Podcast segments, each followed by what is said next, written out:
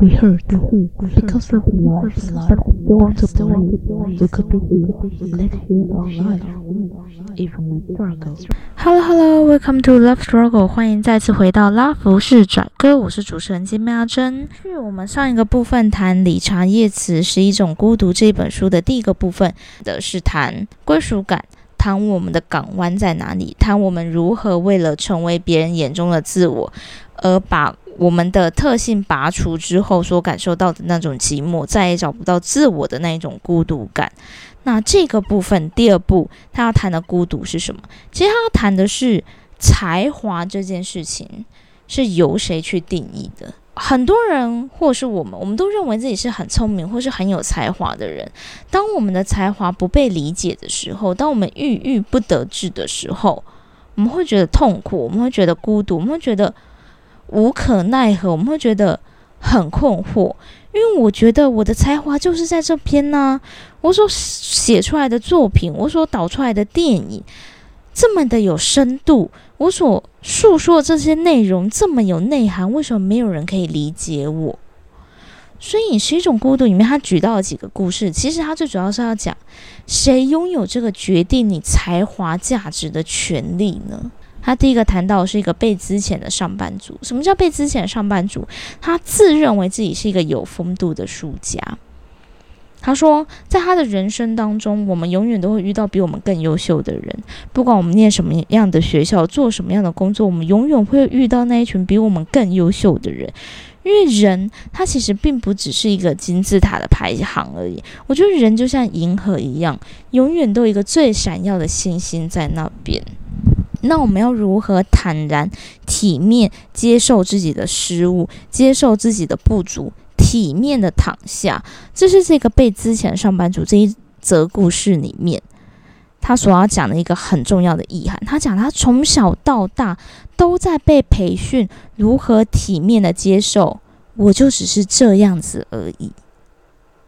所以他里面提到，小时候他最喜欢玩的游戏是什么？假装死亡，躺在那里的那一个瞬间，他不用再去跟别人争夺，不用再去把自己整个展现出来给这个社会去做评价，不用再去在乎别人理解他与否，他就是他，躺在这个雪地中的他就是他，那个瞬间的他是自由，那个瞬间的他是快乐的。可是我们生活在这个社会上，我们就知道我们不可能永远躺着，我们无法。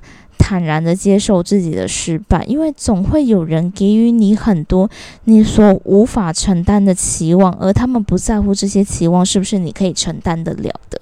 哦，你现在是一个有很好薪水的人了，那你什么时候要结婚？你结婚以后你什么时候要生子小孩？那你生小孩以后你要送他们念什么样的学校？你要如何培育你的小孩？这些期望它是不断的累加，它永远不会结束的。所以我们要如何体面的躺下，如何体面的接受自己的不足，而不在这个汲汲营营追求他人累加在我们身上的期望当中，而失去了自我，而感觉到自己好像生活在一个宇宙当中，周围都是寂寞的，周围都是没有声音的，我好像就在这里飘着，好像没有人理解我，好像没有人发现我心里的泪水。接下来他谈什么？他谈不得志的作家。什么叫不得志的作家？它里面有一个故事是说，有两个作者，他们创立了一个叫做《劳工周刊》的刊物。其实他们对于自己身为一个《劳工周刊》的刊物的作者这件事情，他们觉得有一点不好意思，而且觉得困惑，因为他们认为《劳工周刊》里面所写的这些东西跟劳工议题一点关系也没有。可是这个刊物却不断的提升它的销售量。这是一件什么样的事情？就是说，你在某件事情上达到了他人所认定的成就，他人所认定的成功，可是你对于这个成功，你并没有共感，你并没有觉得你全心全意的投入而得到的这个飞倍并没有让你觉得快乐。你跟你自己的成功，你跟你所产生的价值是抽离的，是分裂的。这件事情会让你的心感觉到痛苦，感觉到疏离，感觉到寂寞。因为我并不觉得我写的刊物很好啊，我并不觉得我很有才华，可是这个世界却冠于我是一个优秀的作家、优秀的画家、优秀的什么样的人，这样的期望，这样的赞美不是我可以承受的。还是回到我们第一步要讲的最主要的核心：他人所理解的我，并不是真正的我。而我所认为的才华，并没有被他人所接受，而他人所以为的我所拥有的这个能力，并不是我真正所能拥有的。这个在心理学里面叫彼得原理。什么叫彼得原理？彼得原理就是我看到一个人可能拥有一定的才华，所以我会不断的把他。提拔起来，提拔他，提拔到提拔到这个职位是他能力所不能负荷的，以至于他在这个职位上做错了很多事，甚至对企业、对组织造成了负面的影响。这个叫彼得原理。可是对于这位彼得来讲，他其实并没有想要一直往上升啊，他并没有一直想要被拔到这个位置。可是他的。能力被他人误以为说他就是这么优秀，其实他内心是很慌的。我想我们都有这个时候。我想大家可能或许在网络上有看过一个梗图，就是有一只猫咪背着一个弃毒犬的背心，上面配了一张图，说当你乱写你的履历却被录取的时候，有时候我们要去争夺一份工作，有时候我们要去争夺一份成就、一个学位的时候，我们会在履历或者是在跟他人诉说的时候夸大自己。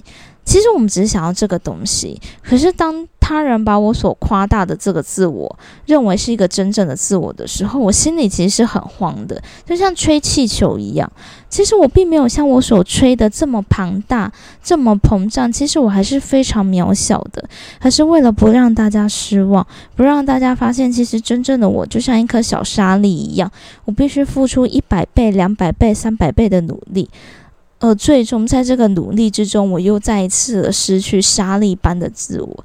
这么小的自我，这么微小的自我，我却都无法掌握。所以，这还是回到我们前面第一部分谈的，就是我们当然都期望被他人理解。可是，如果他人理解的我是错误的我呢，并不是真正的我呢？这难道不是一种很寂寞或是很孤独的展现吗？就是我觉得这本书里面还要写到一句话，我觉得很感慨。也许光线只能从我这插进的手艺所留下的裂缝中尽可能的照进来。天晓得这里应该是要有一扇窗的。这句话是什么意思？也就是说，别人的理解就像一，它就像一道暖阳一样，它照在深夜中的我们的身上，寒冷中的我们的身上。我们渴求的去抓住了这一道暖阳，可是这一道暖阳所造的我，并不是真正的我，他所理解的我，并不是真正的我。这件事情让我感到恐慌，让我觉得我好像赤裸的，我好像不值得被这一道阳光所照射。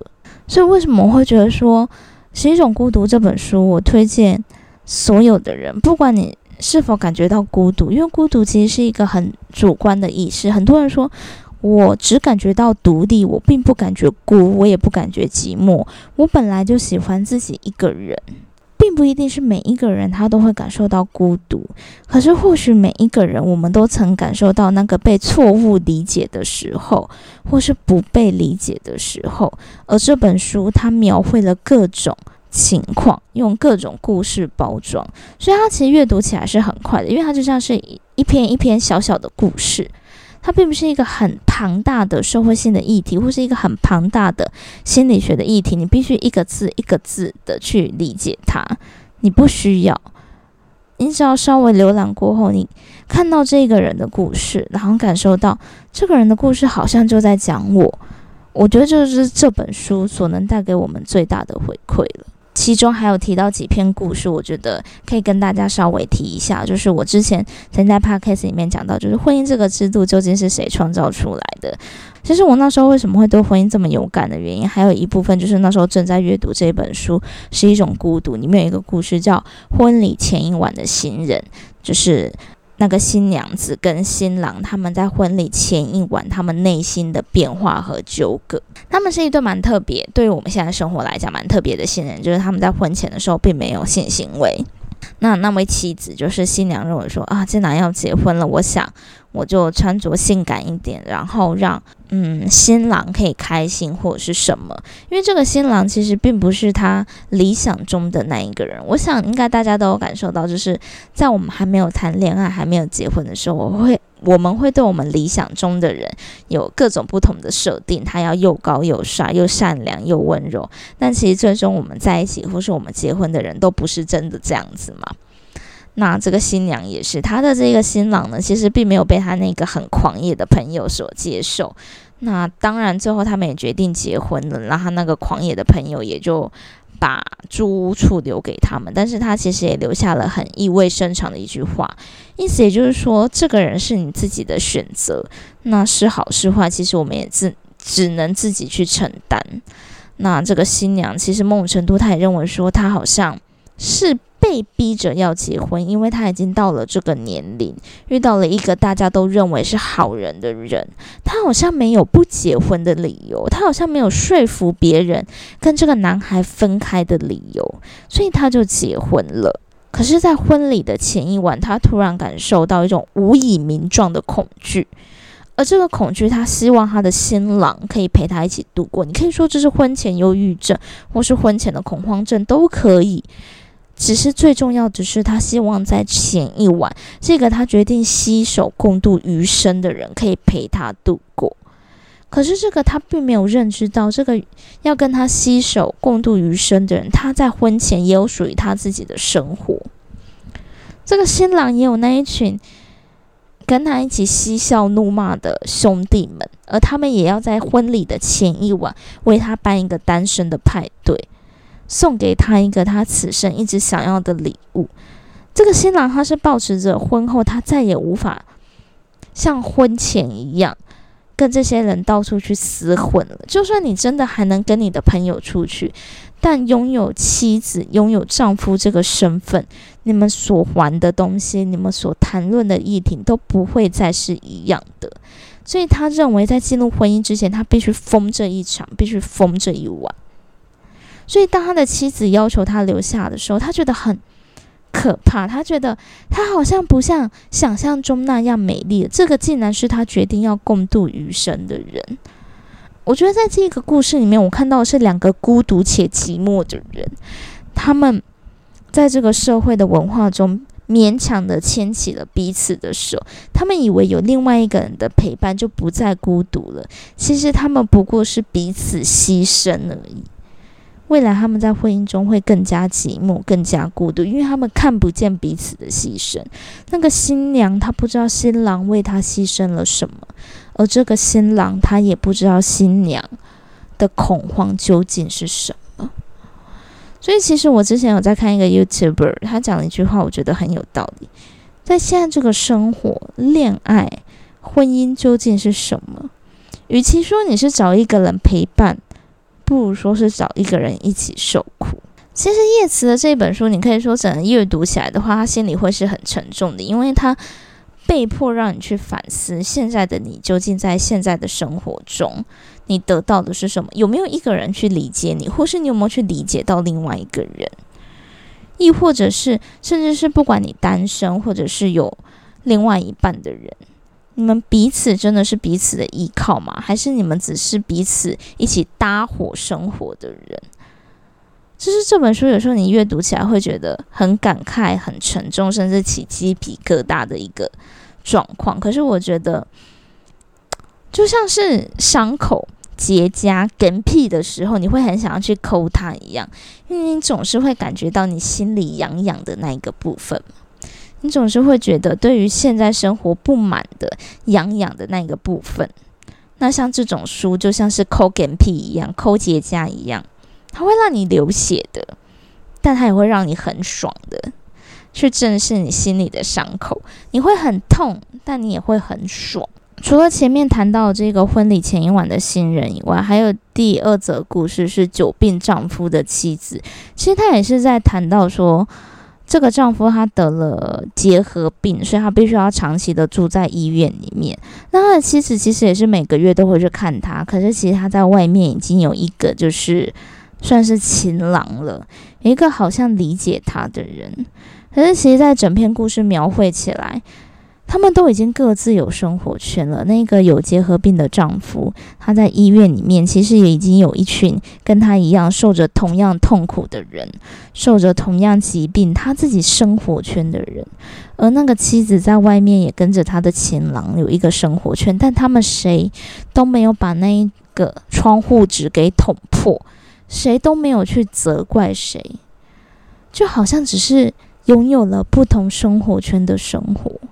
所以我觉得这个第二则故事更加去加重了我在前面谈到，就是在现在这个生活里面，我们究竟是要找到一个理解自己的人，还是我们其实就只是在找一个搭伙过日子、彼此帮助的工具人呢？其实有时候在阅读这种书的时候，就像我刚刚讲的，就像抠根屁会流血的、会痛的，但也真的很爽，就是。